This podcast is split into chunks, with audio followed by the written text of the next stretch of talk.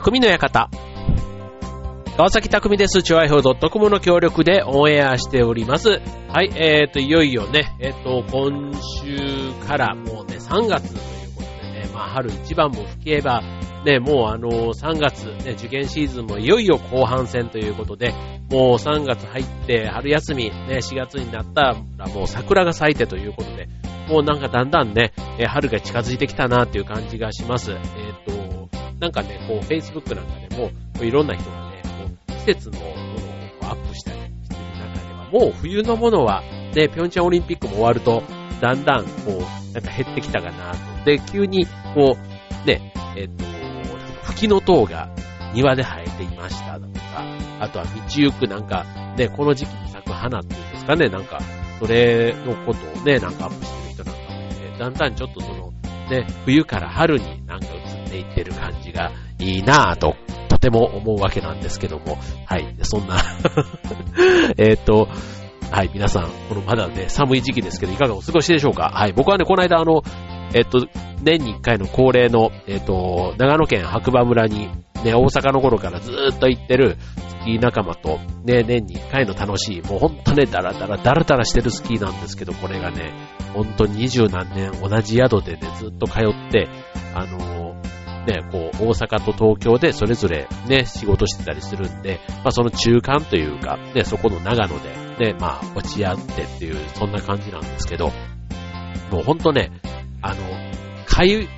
なんだろうな、結構久し久しぶりすぎると、こう会話がずっとね、止まらないみたいな感じってあると思うんですけど、意外とね、そんなに会話をずっと喋ってるわけでもないんですよね。その、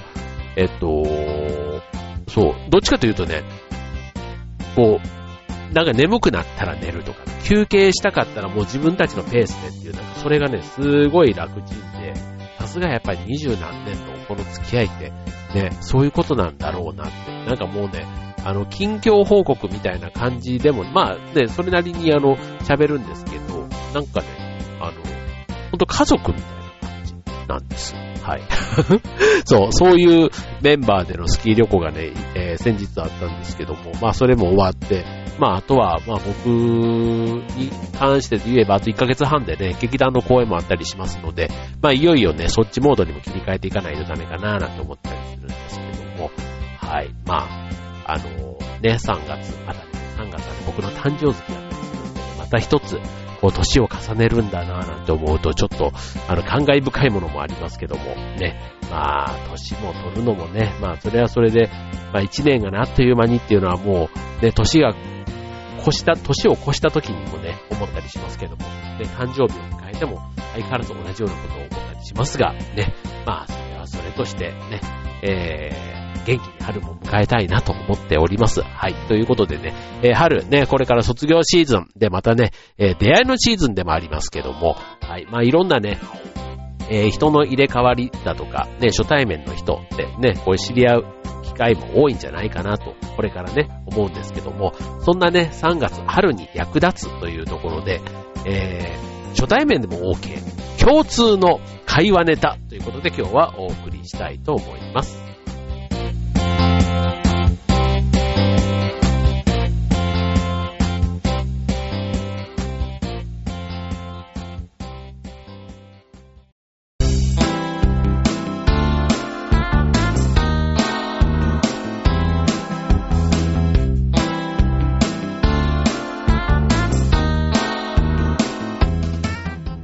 はい、えー、今日のテーマは共通の会話ネタということでね、まあ、あの、初対面の人とね、こう話する場面って、まあ、それなりにあると思うんですけども、まあ、その時にね、こう話す内容、まあ、いわゆる、まあ、無難なネタって言ったら本当に何でしょう。例えば、ね、えー、っと、話題、旬のニュースとか、まあ、今で言ったらね、まあ、今って終わっちゃいましたけど、オリンピックの話とか、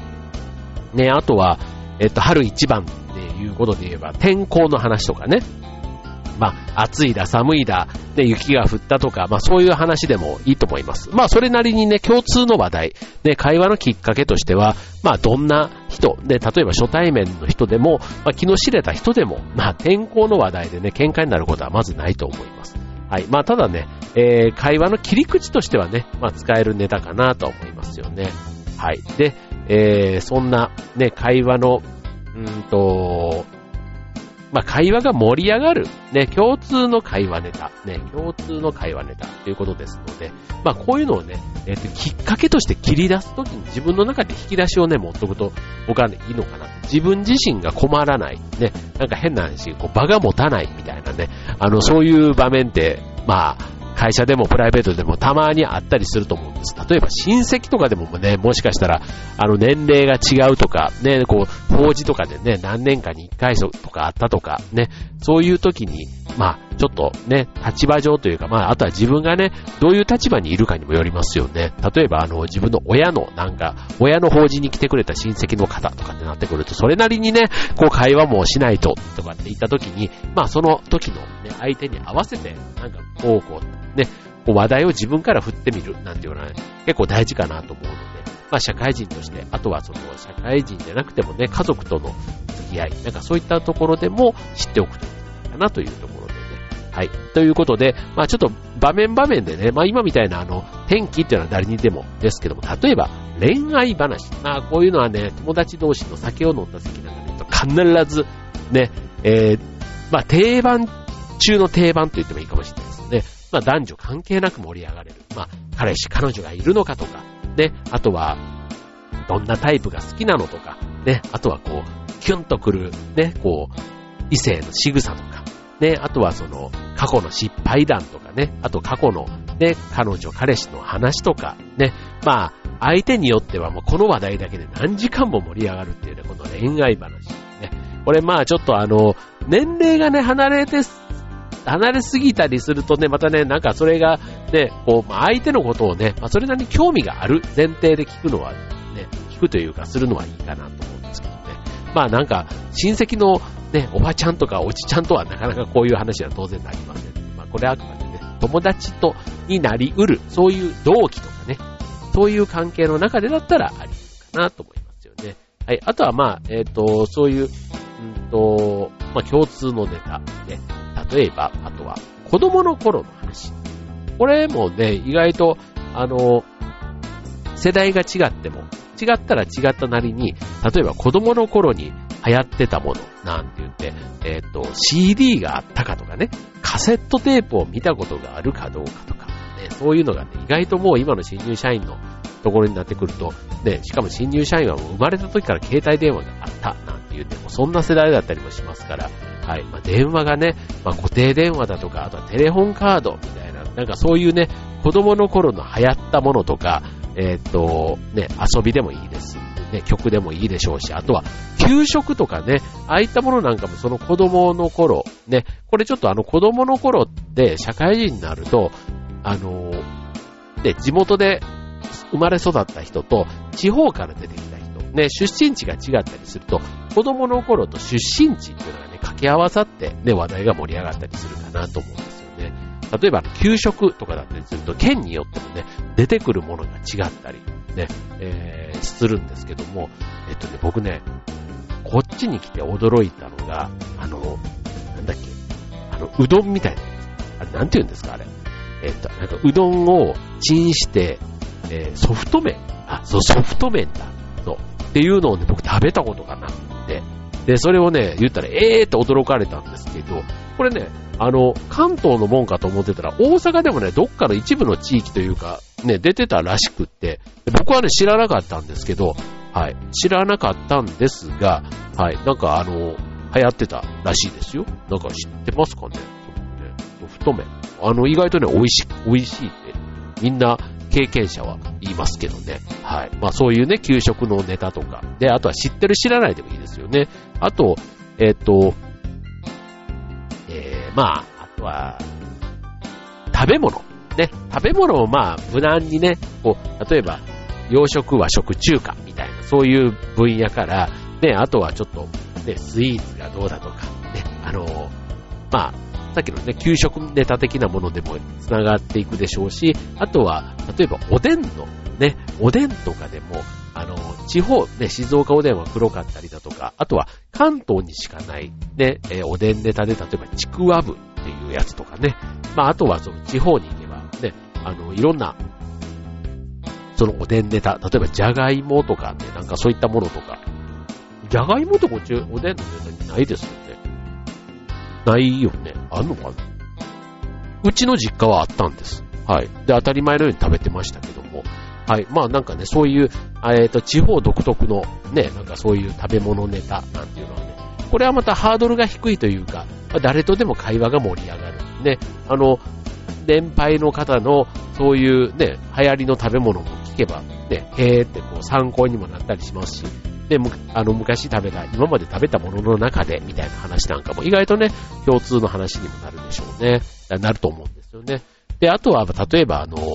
ね、男女ってね、そういうデートの場面とかでも、まあ必ず食事ってなんかついてくるじゃないですか。だから、まあ好きな食べ物をね、あとは食べてみたいものみたいなところで、えー、会話をしていくと、まあそこがね、意外と自分の得意分野の話とも重なってくれば、まあ、会話がだんだん盛り上がっていくというところですね。食べ物ね。続いて、えー、出身地。うーん、これ、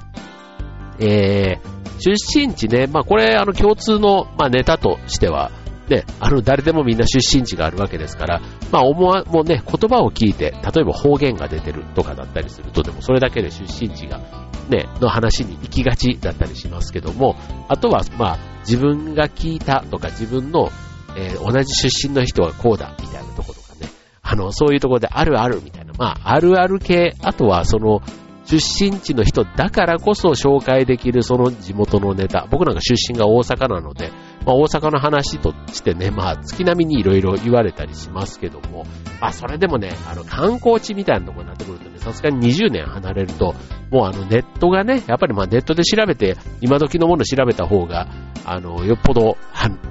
最新情報の確かな情報だと思うんですけども、ただね、やっぱり今度、昔ながらに、ね、よく行ってた場所とか、まあ、学生の時にね、飲みに行く場所なんて、まあ、たかだか知れてるっちゃ知れてるんですけども、まあ、そんなところもね、えー、たまに話題に出たりすることがありますので、ね、まあ、だからまあ出身地、ね、まあ同じ例えば出身、関西、大阪、京都、神戸ぐらいまでの出身の人たちだったらまたね、それはそれでたまたまそんな人がいたりすると、会話がね、思いのほか盛り上がったりというところかなというところですね。はい。ということで、共通の会話ネタ、まだまだありますので、後半続きます。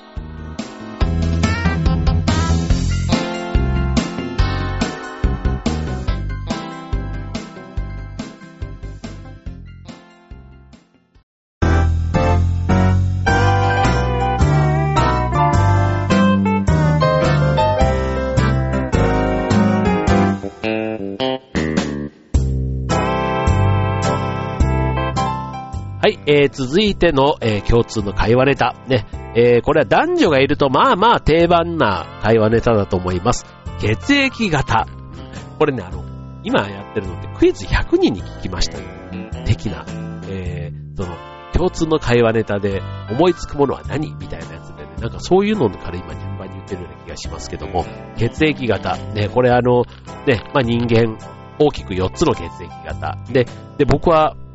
血液型 AB 型なんですけども、まあ、その4つの血液型の中では、まあ、日本人で言うと1割、1割って言われてますよね。世界で言うとね、4%しかいないらしいんですよ。うん、1割もいない。まあ、そういう、ある意味世界的に言えばレアな血液型なわけですけども、まあ、それゆえに、ね、えー、AB 型は、まあ、二重人格だとか、その A と B の要素を持ってるがゆえに、いろいろね、こう肩身の狭い思いも正直したりすることはあるんですが、ただ AB 型、ね、僕はね、自称 AB 型として、あと、ちなみに3月生まれの魚座なんですけども、魚座の AB 型というのにね、あの、今になって、ね、昔はね、やっぱりね、早生まれの3月ってなんとなくコンプレックスを持つ人がが多いと思うんですよね。やっぱ同じ学年の中でも実質1年遅れてるような感じだから、まあ、特に、えっ、と、頭という、ね、なんか能力的なところというよりは体力、ね、体がどうしてもね、1年分遅れてるだけあって、なかなかね、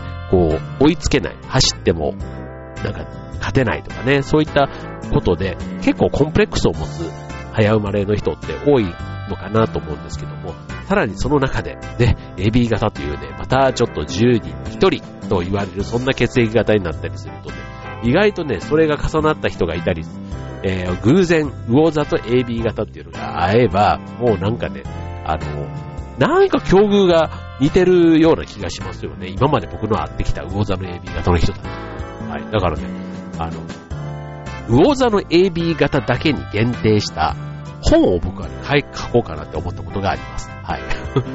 これあの、当然いろんなね、血液型と星座の組み合わせ、上げればキリがないんですけども、魚座の AB 型っていうのも、まあそれなりに確率だけで言えば、きっとね、100万人以上は当然いると思うんですね。日本の人口今1億2000万人ぐらいいるじゃないですか。そうすると魚座の AB 型、これ確率だけで言えば相当数いると思うんですけども、まあその中でね、えー、ということで、なんかそういうピンポイントのところを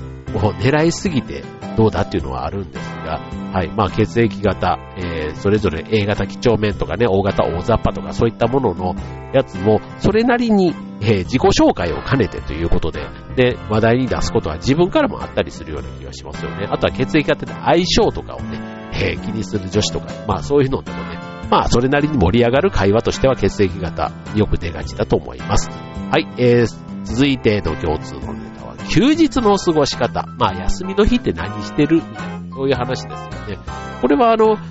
えっと、結婚するとほとんど聞かれなくなります。はい。結婚すると奥さんと過ごす、子供と過ごす、家族と過ごす。まあそれが当たり前でしょっていう感覚からか、全く、ほぼ聞かれなく、ああどうなんだろう。でもあの、休みの日、まあ僕の場合はまあラジオもやったり、劇団もやってる、あと地域の活動もやったりっていうこと、なんかそんなことばっかりやってるようなイメージが持たれるんですけども、いやいやそんなことなくて全然普通に買い物も行きますし、ララポートも行きますし、で、島村も行きますし、えー、旅行も普通に行きますし、みたいな感じで過ごしてはいるんですけども、あの、意外と休日の過ごし方、あの、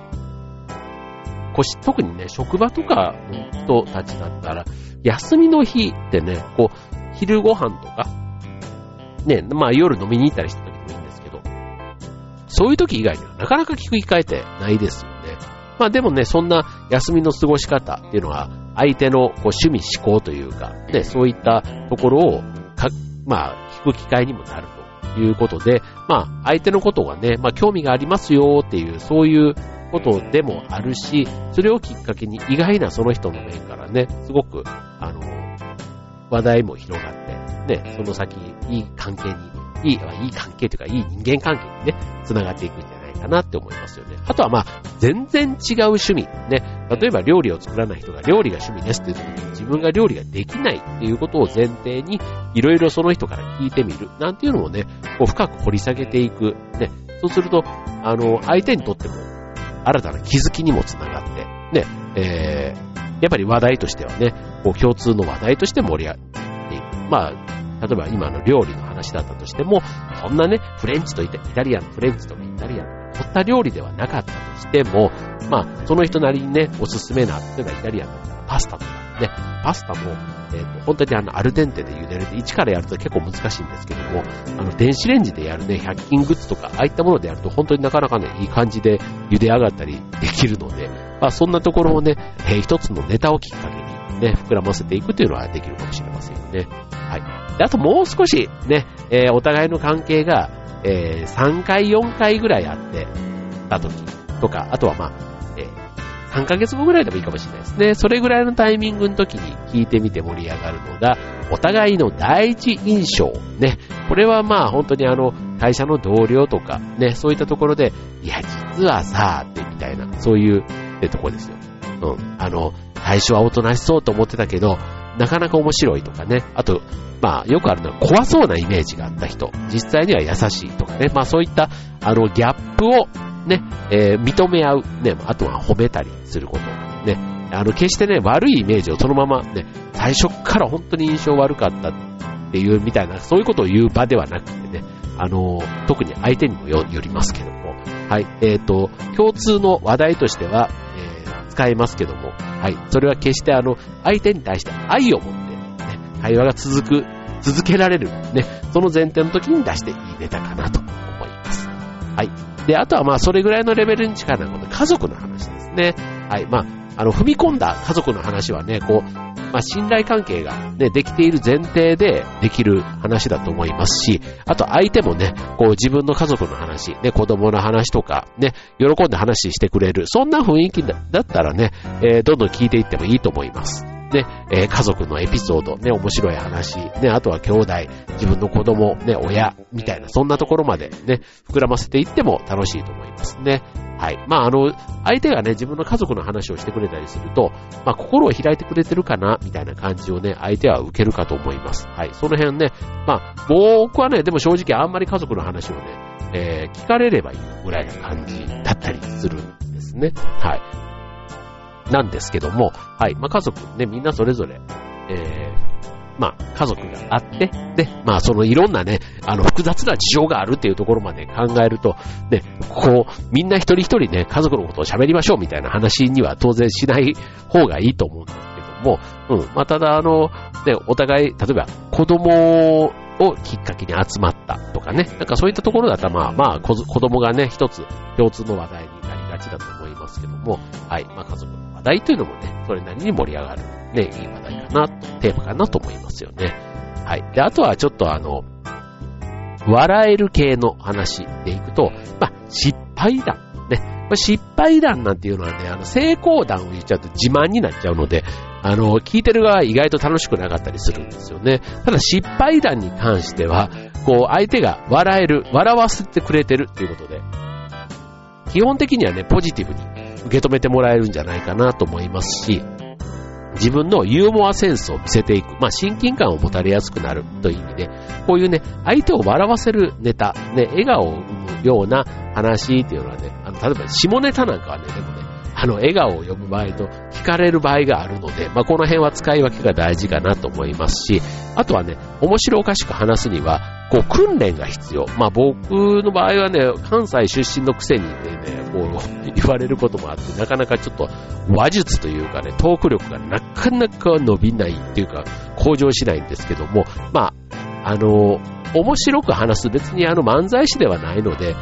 自分らしく、ね、えー、自分のペースでまず話すっていうのが大事だし、うん、あとはちょっとテンポがね、で、トロットロ話すとなんか聞いてる側も眠くなっちゃったりするので、まあ実体験、ね、自分の中であったことを、こうね、こう、タイム、なんか、こう、リアル、リアリティを持ってというかね、なんかそういうのだと、こう、相手、聞いてる側もね、決してゆっくり喋ってたとしとしても、すごくこう、投入、気持ちがね、乗ってくるっていうんですかね。まあそういうことも考えて話せるといいのかもしれないですね。はい。まあ、あの、人の失敗談を言うの悪口になっちゃうのでね、基本的には自分の失敗談を言うのがいいと思います。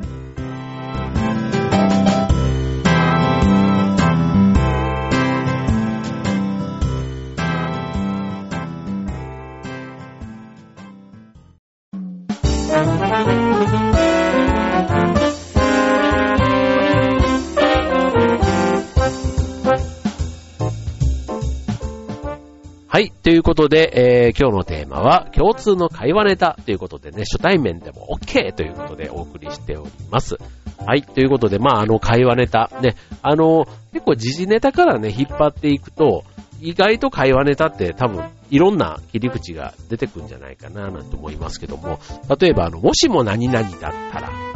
もう本当に妄想の話ですけども、例えば、もしも100万円当たったらとかまあそういったことも、まあ人生の中で何度かそういうことをね、まあ100万円というよりはまあ1億とか、まあ、1億だったらちょっとでもね、現実離れし続けて100万ぐらいでもいいかもしれないんですけども、まあ、100万円、もしも何々だったら、みたいな。例えば宝くじを買いました。とかって言った時に、ね、えー、それ当たったらどうすんの？みたいな話とか。まあそういうのもね、一つ、ね、切り口として全然あるでしょうし、で、全然買ってない人もね、もし買ってみて当たったらどう？って、もうたらればの話ですが、とかね、あと、自分がもし生まれ変わったら男がいい、女がいいとかね、ね、そんなのも一回ぐらい言ったことあるような気がしませんが。はい。ということだったり、あとは、あのー、全然ちょっと違う切り口で、えっ、ー、と、ドラえもんの道具で何が好きとか、まあそういった、もしも、なんかね、ドラえもんがいたらどこでもドアとか、えー、タイムマシーンとか、どこ、なんだ？竹とんぼ。竹とんぼはいらない。ヒラリマントとかね、あとは、えー、アベコンベとかね、えー、えまあそんなね、いろんな秘密道具があるじゃないですか。まあそういうのも、まあ、もしも何々だったらとか、あとどっち派か、ね、A と B どっちみたいなね、え犬派、猫派とか、えー、あとは目玉焼きにかけるのは醤油派、ソース派とか、ね。なんか、えー、あと海派とか山派とか、海に行くか、ね、夏だったら、またご飯か、パンかとかね、朝ご飯はね、なんかそういったのが、いろんなね、結構あの、あの、そういうのは、まあ女子がいる中ではね、こうお互いの趣味思考というか、そういうのを探る中では、わあ、これは私は合わないわ、みたいなね、なんかその、ね、その目玉焼きにソースとかね、なんかそういったも絶対無理みたいなところで、なんかお互いの価値観を知っていくときには、ね、男女の中では結構こういう会話は出がちかなと思いますね。はい、ということで、ね、いろんな会話のネタ、ね、共通の会話のネタ、いろいろね、上げていくと多いと思います。でもね、これ本当にあの、沈黙になった時にいきなりこう出すのもなんか変なんですけど、ただお互いの、えっ、ー、と、あなたどういう人ですかっていうことをね、聞くような場面、まあ合コンとかのイメージでもいいかもしれないですよね。まあそういうのをね、まあいきなり言うと唐突感があるから、まあそこに持っていく、ちょっと前振りをね、あの仕込みつつ、ね、えー、本題として、えー、っと、まあ、本題に言うほど構えて聞いてもらう話ではないんですけど、まあ話のノリでね、こういうのを引き出しとして持っとくと、ね、なんか意外と会話の、えー、ネタが尽きないというか、一緒にいて楽しい人みたいな風になったりするんじゃないかなと思います。はい、ということでね、まあ僕もこういうね、ラジオの、これをね、何でもやらせていただいてますけども、ね、ネタをね、結構この匠の館のテーマを探すというのが、なかなか、あの、日々というか、ね、えー、今週の放送が終わったらまた来週のネタ探しというね、もう永遠にネタ探しの旅みたいなことをしてる感じはあるので、はい、ぜひね、こんなネタ話してほしい、ね、ありましたら、ぜひ匠の館までお情報をお送りください。全力で皆さんのために巧みな情報をお届けしたいと思います。ということで、えー、今週の匠の館ここまで。バイバーイ。